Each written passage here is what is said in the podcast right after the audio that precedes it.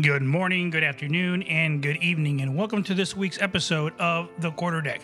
This week, in our reading of our book, With the first Marine Division in Iraq of two thousand three, No Greater Friend, No Worst Enemy, we continue our story as we follow the first Marine Division as they headed into Iraq out of Kuwait.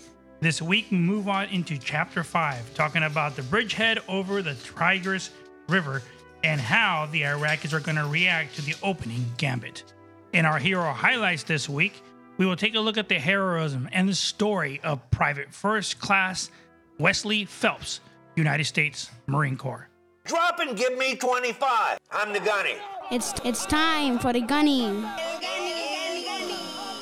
The Quarterdeck. Lights, lights, lights. Get online right now. You got ten, nine, eight, seven, six, five, four, three, two, one, zero. Hello, my bunch of knuckle-dragging, beer-drinking, hard-charging devil dogs. You're listening to The Quarterdeck. I am your host, Miguel, the Gunny Sainz. Get off the bus!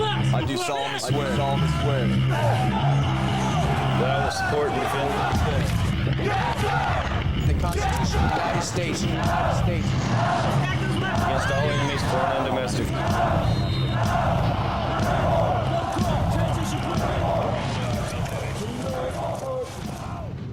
The Quarterdeck. Here we are another week into February, and man, the time is flying, I gotta tell you guys. As I look out my back window right now, I continue to see the construction of our house that's being done. Now, the house on the outside pretty much looks almost the same as it was that I explained it to you guys last week, with the exception is that they have all the foam insulation on the outside now, just in preparation for them to come put the brown coat that they do on the outside. Now, don't let the, the name brown coat confuse you. All that is is that cement-looking thing they put on the outside. Why the heck would they call it a brown coat? Can they come out with just a concrete coating or something to make it so much easier for people to understand what the hell it is? And the next step on the outside is going to be for them to come out there and put the stucco and blend everything together in preparation for them to paint. And then after that, it's on with the roof tile to ensure that it's in place and it's ready to go. Now, the inside. The inside has been moving along. Today, they're going to finish up the insulation all on the roof, the outside walls, the garage, and a couple other rooms that we wanted to go ahead and have insulation in the walls. So that will be done today. So here I am anticipating the inspection either coming later on this afternoon or first thing tomorrow to go ahead and get them ready to go so they can go ahead and start doing the drywall.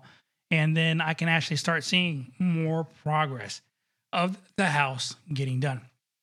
So here's keeping my finger crossed that they move along a little bit faster and they go ahead and do a lot of work this month. And who knows? Let's keep our fingers crossed. And maybe, just maybe, they might get the house down by my birthday at the end of the month. You know, that's here wishing. You know, hopefully it's done, it's completed, so we can go ahead and get the heck moved back in. But hey, you never know. So this morning I was sitting there strolling along. You know, I go through all my social media sites, my TikTok, my Instagram, all those things. And actually it was on Facebook on an Instagram reel that popped up on me. And it was a Sergeant Major in the Marine Corps, Sergeant Major Reese. Without even questioning it, hey, it's Sergeant Major of the Marine Corps. Of course, I'm going to try to click on it. I'm going to try to listen to see what the hell he's got to say. And today his main topic was the barracks, the way that the Marines lived out there in the fleet. And what he wanted to show us was the actual barracks that were down there in eighth and I in Washington, D C for the Marines that are down there in the barracks.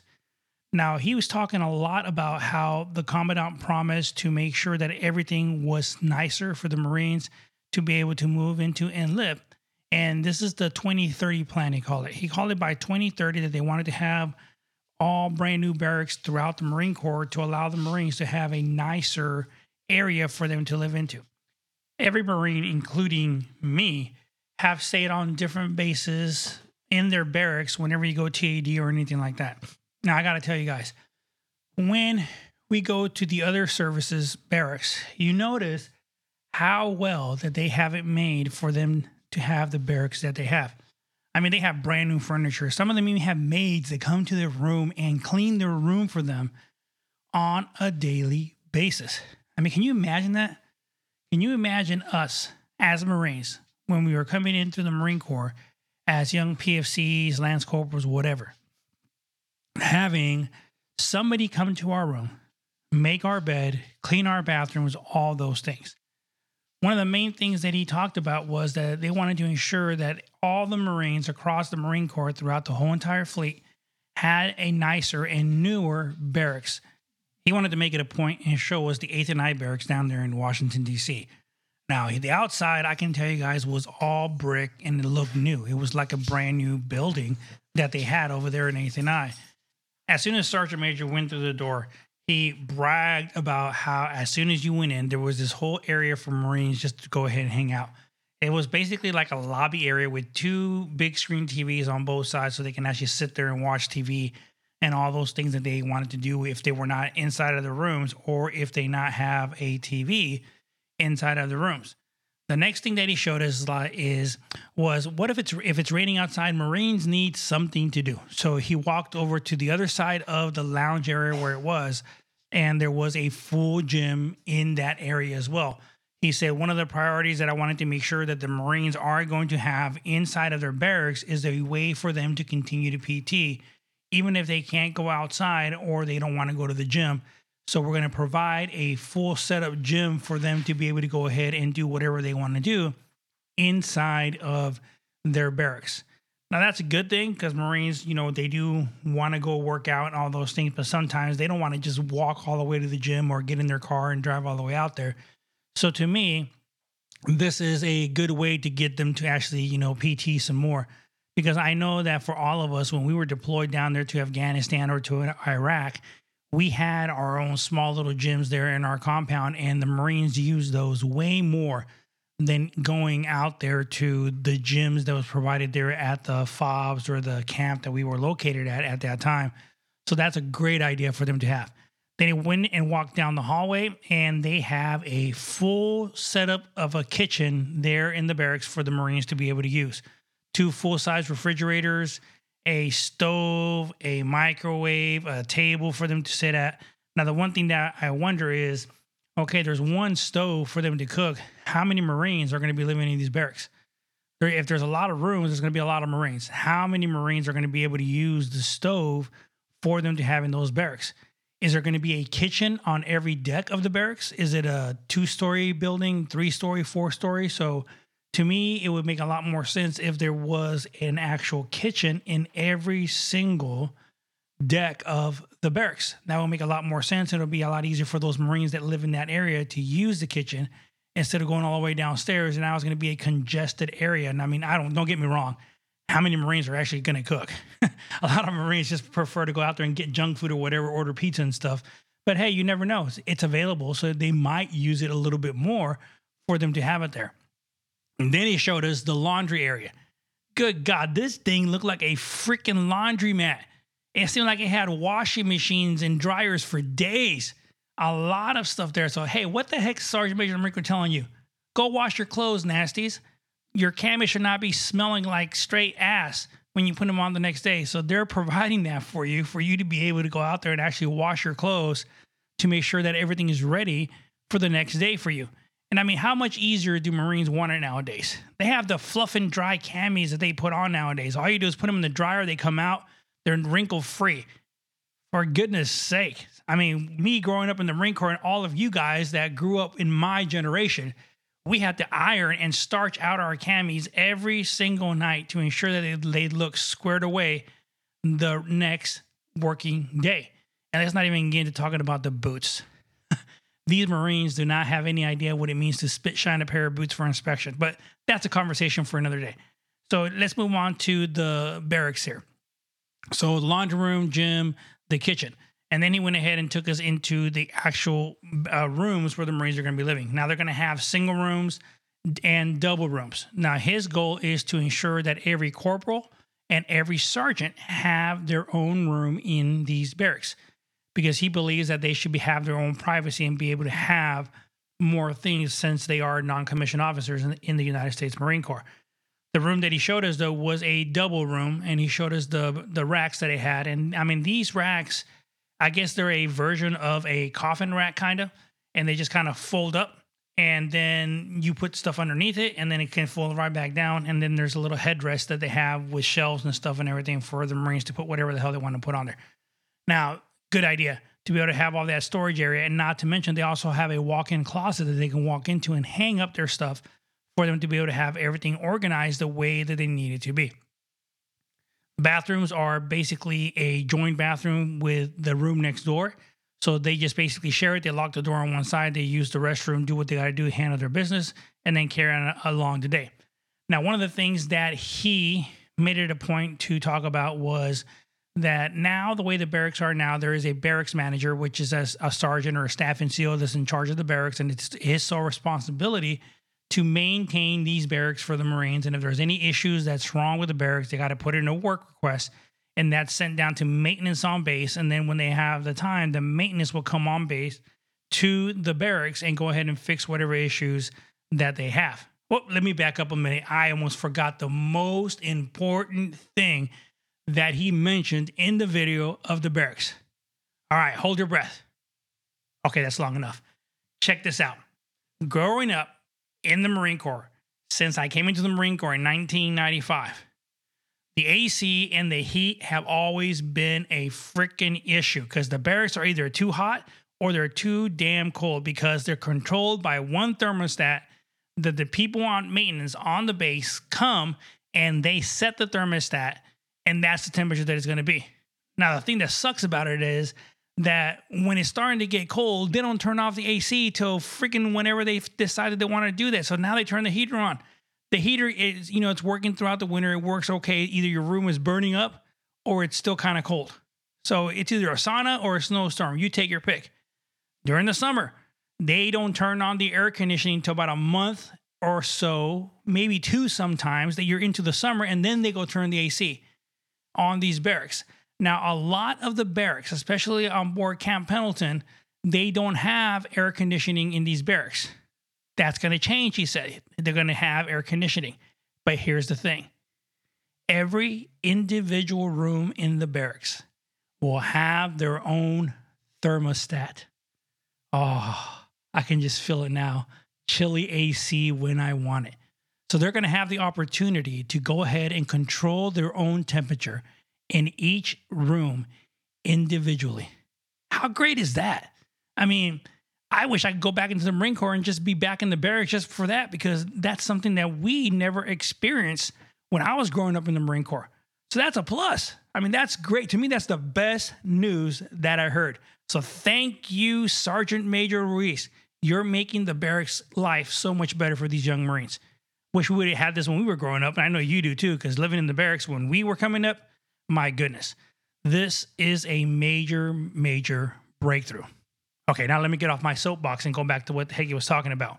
So another great point that he made was the, the staff sergeant or the sergeant that was in charge of the barracks, the ones that was handling all the maintenance, all that stuff and everything else, they're going to go away. They're going to go back to actually do Marine work throughout the day instead of just spending there the whole entire day in the barracks and putting all these maintenance requests in on time. They're going to hire a department of civilians to be able to maintain the barracks and make sure that everything is good to go there at the barracks. He didn't mention anything about anybody having maintenance or, or maid service in the barracks. So I'm pretty sure the Marines are still going to be required to maintain the barracks, field day, and all those things that they need to do. So that's a plus. But I'm going to actually look into that because I don't know. I wonder, are Marines going to get a maid service? And now my mentality is if they have maids, how many Marines are going to get married with these maids and move the hell out of the barracks? I don't know. Maybe that's just me thinking, but who knows? But outstanding, Sergeant Major, outstanding brief on what is to come for these Marines.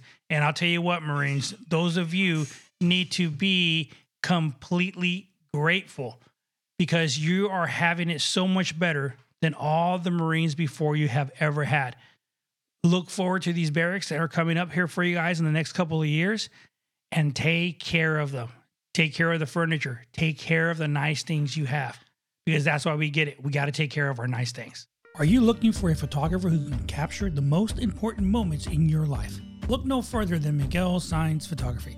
Miguel Sainz is an award-winning photographer with a passion for capturing the beauty and emotions of weddings, family portraits, and special events. With years of experience and a creative eye, Miguel Sainz will create stunning images that you'll treasure for years to come. Whether you're looking for a traditional wedding album, a unique family portrait, or a professional headshot for your business, Miguel Sainz Photography has the expertise to bring your vision to life. From the initial consultation to the final product, Miguel Sainz will work with you every step of the way to ensure that your images reflect your unique style and personality. Don't settle for mediocre photographs that simply document an event. Trust Miguel Sainz Photography to create timeless images that capture the essence of your special moments. Book your session today and experience the magic of Miguel Sainz Photography. Visit Miguel Sainz Photography online at miguel sainz photography dot com to see examples of his work and schedule your appointment today.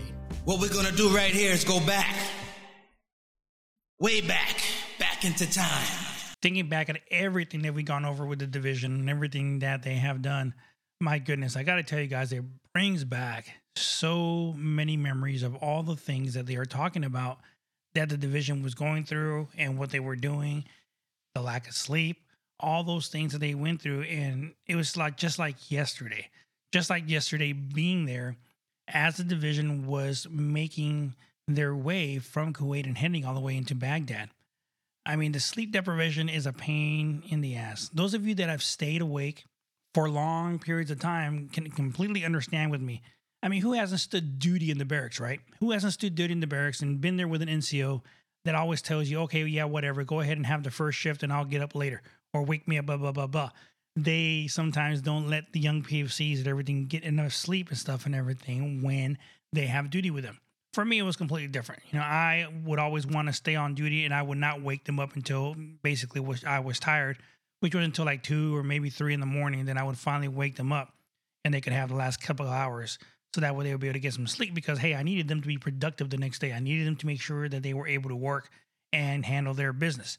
So yeah, it's it's hard. It's hard not getting enough sleep, especially when you're out there doing certain things, spending a lot of energy and everything throughout the day. So that's what the division had to go through and stuff. And man, for us, it was freaking ridiculous too. We get, didn't get no sleep for the first three days. We were just pretty much walking zombies, doing everything we possibly could to ensure that we try to stay awake until that first refueling station that we talked about, that we were able to do that. But let's move on into chapter five. Now in our reading of our book with the first Marine Division in Iraq of two thousand three, No Greater Friend, No Worst Enemy, and talk about how the bridgehead over the Tigris now was going to be so productive for the division in order for us to get across that thing. And how the heck were the Iraqis reacting to all this? What was going through their brain housing groups during this time? So let's go ahead and get on with a reading of our book. By securing the western bridges over the Euphrates River, the U S third Infantry Division had set the stage, expanding the bridgehead and moving rapidly across the river. Blue Diamond had successfully bypassed the entire Iraqi Fourth Corps and was now in position to exploit its success all the way to the Tigris River. Although the division doubted that the bypassed enemy divisions had the capability to attack, it nonetheless kept a close watch on the exposed eastern flank.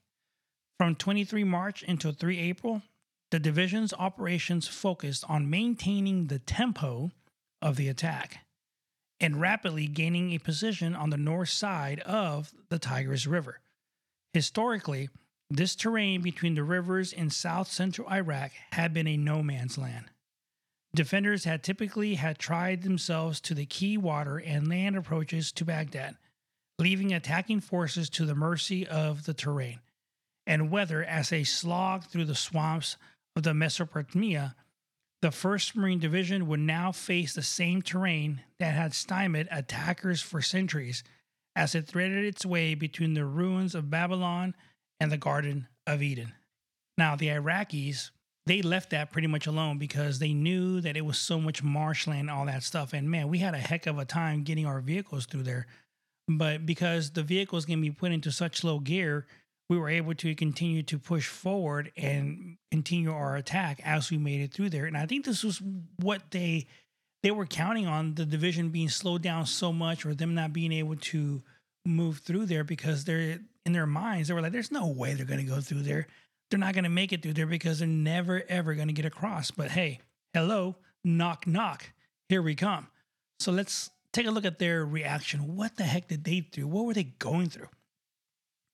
As first Marine Division looked to exploit its early success, the Iraqi regime also began to consider its next moves. The regular army south of the Euphrates had disappeared in the face of the overwhelming firepower of the M E F. Now, the enemy chose to show a different face as the division resumed its attack to the Tigris River. In An Nasiriyah, Task Force Tarawa still dealt with the defensive effort of the preliminary forces operating inside of the urban area. The vigor of the defense surprised some, as the Shia Muslims of An Nasiriyah had shown a keen resentment of the regime prior to the commencement of the hostilities. The Iraqi R A eleventh Infantry Division had been garnished near An Nasiriyah for this very reason.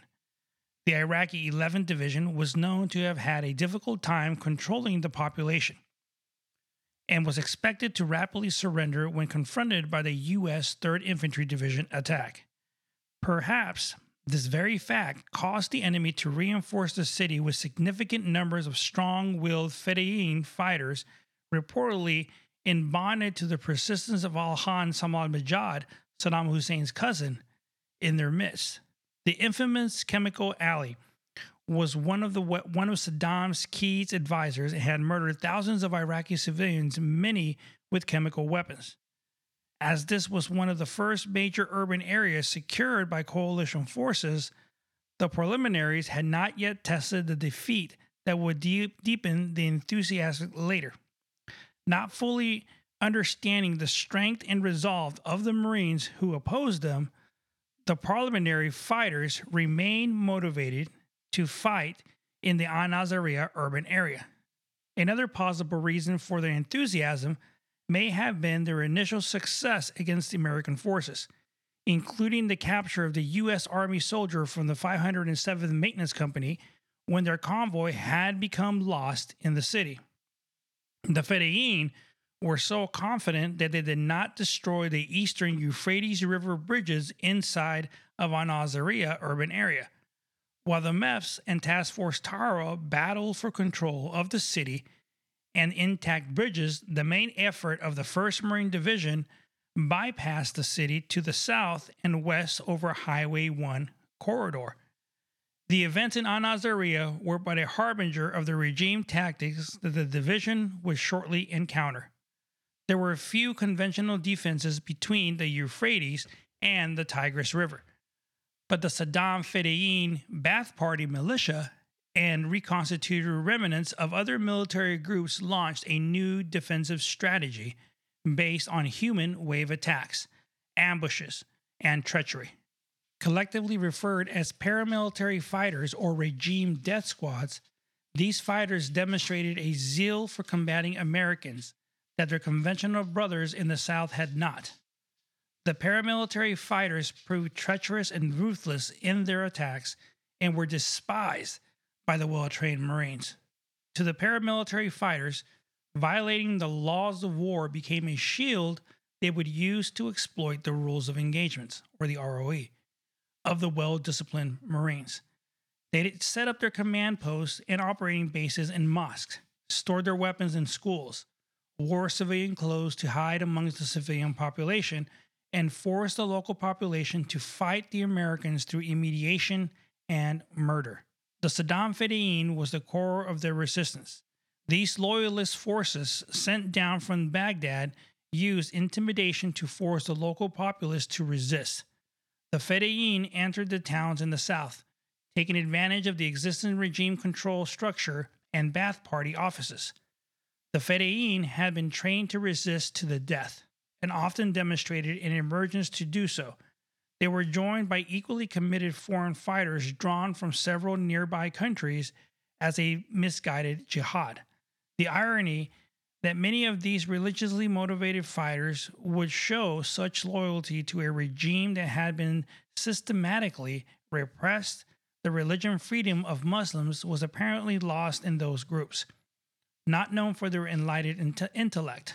The core group of fighters filled out their ranks through the press gangs and terrorized the local inhabitants, kidnapping young men and forcing them to fight.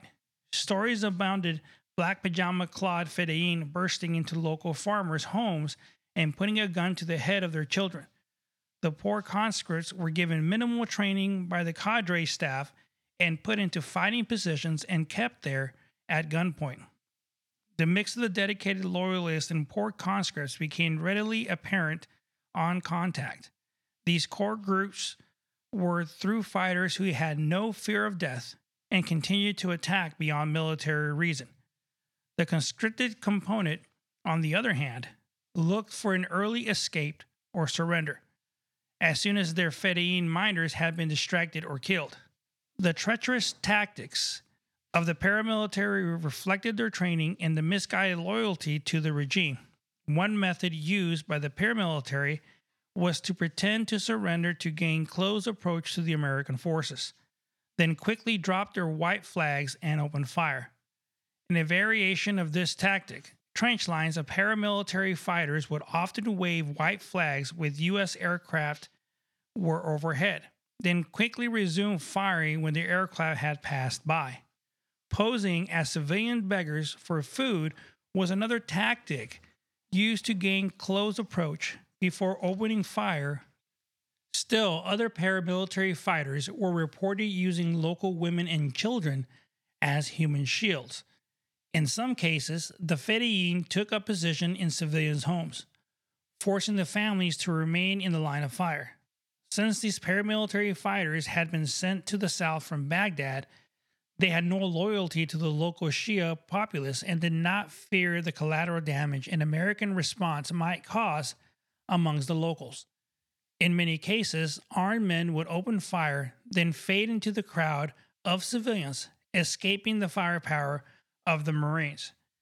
In setting ambushes, the Fedayeen would often assign a cadre of hardcore members and help lay a heavy weapons fire, mortars, and positions for their conscripts. This cadre would not only coordinate the ambush, but also would ensure that conscripts stayed in their post. Although some labeled these dedicated fighters fanatics, most were well-trained soldiers fighting and in a misguided cause against a liberating force whose motivations they could never understand. The Iraqi military had once been a professional, well-trained, conventional force.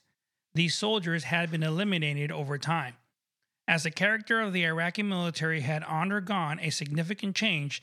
The Iraqi military was now a force of intimidation and operated against its own populace as the greater part of its mission. The thugs and bullies that made up the new military class in Iraq had a simplistic, almost childlike understanding of warfare. They understood intimidation and murder, but did not understand maneuver, fire support, or logistics to any great degree. When this facade of a military force was conformed with the crushing realities of integrated fires and maneuver, it crumbled to dust almost immediately. The un- unconventional response, however, was more complex. Many of the Fedayeen and jihad fighters had been convinced that the Americans would not fight. Their handlers had told them repeatedly that the American warrior on the ground had no courage, and that the Arab manhood would be sufficient to make them cowardly Americans run away. Many of them believed and found out too late that this was not the case. When these overconfident fighters ran into U S Marines, they were in for the biggest and the last surprise of their lives. To their chagrin, the Fedayeen found the Marines liked to fight, and fought with the moral and physical superiority driven not by arrogance, but by confidence, skill, and courage. The Marines were here because they wanted to be here. There were no one better at dealing death and destruction to those who would oppose them. So as we can see, there was a lot of fighters that were being brought in from different countries. And that's one of the things that we had to deal with because we had no idea who was who. They were sitting there getting dressed in civilian attire, running into crowds of people in order to avoid them being attacked by the Marines. Now, because we were abiding by the laws of war, we were only engaging those that were engaging us. It made it a bit more difficult for us to understand and realize who were the ones that were actually firing at us from within the crowds. They talked about how they used women and children for shields. And man, I tell you, that was the hardest thing that we had to do, because they used them for shields. And a lot of the times they used the women and the children to come in to the area where the Marines were, or, you know, where we were located at some kind of control point or stuff like that. And they would be completely, what's the word that I could use so you could understand? They were wearing freaking suicide vests, and they would have the kids have that underneath their robes, and the women would have that as well. So it was very, very difficult, because we knew that we had to take care of the situation, but they were using this cowardly way to be able to engage the Marines as they were bringing them in. So I think, to me, that was probably one of the more harder things, that we had to do what we needed to do in order for us to ensure that we stayed safe. So, you know, yeah, is it a cowardly way? Yeah, it is. I mean, they were doing what they had to do because they didn't know what else to do. And that was because, just as they talked about, they brought the Fedayeen and the jihad fighters that were fighting now. They weren't even from that country. And the jihad fighters that they had there, they were just basically brainwashed. They were people that were forced to fight for the country, and they had no clue, no idea what the heck they were doing. So they were just there. And, you know, unfortunately, it was no tactical education, no training or anything else that they were they had in order to be able to engage the first Marine Division. So I guess that was good for the first Marine Division, but it also made it more difficult, because now we had to actually try to figure out who was who and who's the enemy and who was not the enemy. Hero, Hero highlight. highlight. Private First Class Wesley Phelps, United States Marine Corps. Wesley Phelps was born in Nefis, Kentucky on the twelfth of June, nineteen twenty-three. He was educated in the Ohio County, Kentucky elementary schools and graduated from Horse Branch High School in nineteen forty-two. Radio was his hobby, and he had built some one-tube sets. Deciding to turn his hobby into an occupation, he went to school in Owensboro, Kentucky, for four months where he studied basic electricity, then took a three-month course in radio repair work at the Lafayette Trade School in Lexington, Kentucky. He followed that with studies in field radio repair work and radio repair work on aircraft receivers at the Johnson Pre-Frequency Modulation School. Although he was the sole support of his aged parents, who owned and operated a seventy-acre farm with his help, he was called up by the draft and was inducted into the Marine Corps on the ninth of April, nineteen forty-three in Indianapolis, Indiana. After boot camp at San Diego, Private Phelps was assigned to the single battalion at the Marine base in San Diego for one month and then was transferred to the infantry training battalion at Camp Elliott, California. He successfully completed an eight-week course in the Browning heavy machine gun thirty caliber and was classified as a heavy machine gunner. Private Phelps joined the twenty-seventh Replacement Battalion in September and left the United States on the twenty-third of October, nineteen forty-three, joining Company M, third Battalion, seventh Marines of the first Marine Division in December, just a few days before the unit left for the combat landing on Cape Gloucester, New Britain. After Cape Gloucester campaign, all machine gun companies in the division, of which Company M was one, were broken up and their personnel were assigned to rifle companies. In this shuffle, Private Phelps became a crewman on a light machine gun in Company K of the same battalion. He was promoted to Private First Class in April of nineteen forty-four. After a so-called rest at Pavuvu Island in the Russell Islands, the first Marine Division left for the little publicized Peleliu Island operation. After nineteen days of bitter and costly fighting, the night of the fourth of October, nineteen forty-four, found Company K strung out along the military crest of one of the Coral Mountains, for which Peleliu is noted. With the Marines on the slope of the hill and the Japanese on the opposite slope, rifles became useless, and a series of hand grenade battles took place over a period of several days. During the night of the fourth, the enemy launched a particularly vicious counterattack. P F C Phelps and a fellow Marine were in a foxhole when a Japanese grenade landed in between them with a large thud. Private First Class Phelps shouted, "Look out, Shipley," then unhesitantly rolled over on the grenade, taking the full force of the explosion with his own body. P F C Phelps was killed while P F C Richard Shipley received only a small scratch. The Kentucky farm boy had sacrificed his own life to save that of his buddy. Private First Class Phelps was initially buried in the United States Armed Forces Cemetery on Peleliu, but was later re-entered in Rosine Cemetery, Rosine, Kentucky. The Medal of Honor was presented to the hero's mother in Rosine, Kentucky on the twenty-sixth of April, nineteen forty-six by the commanding officer of the Naval Ordnance Plant at Louisville, Kentucky. The Quarterdeck. Each and every single week when we continue with our reading of our book, man, it just starts bringing back so many memories, the smells, the sounds, and the things that we ended up having to do there while we were down there in Iraq. Now, a lot of those things, you know, we did what we had to do in order to ensure that we came back. And just like we talked about today, how those Fedayeen, those jihad fighters, they did things that were nowhere near abiding by the laws of war that were put together for that combat or that war zone down there in Iraq. Now, they went through these tactics just as they talked about because really they didn't know any better, and that's just what they did because they were fighters that really did not care about the people that were there. They didn't care about the civilian population. And, you know, that was hard for them because they had to do what they needed to do because they held them at gunpoint in order for them to be able to conduct the operations that they wanted to. And, of course, they were fearful for their life, for what they had to do. But, you know, they talked a lot about how the training, how that stuff was not there and that it had gone away with a lot of the people that had left the army from Iraq back in the days. And, and you know, and whatever. It is what it is. We did what we had to do to ensure that we survived and we came back.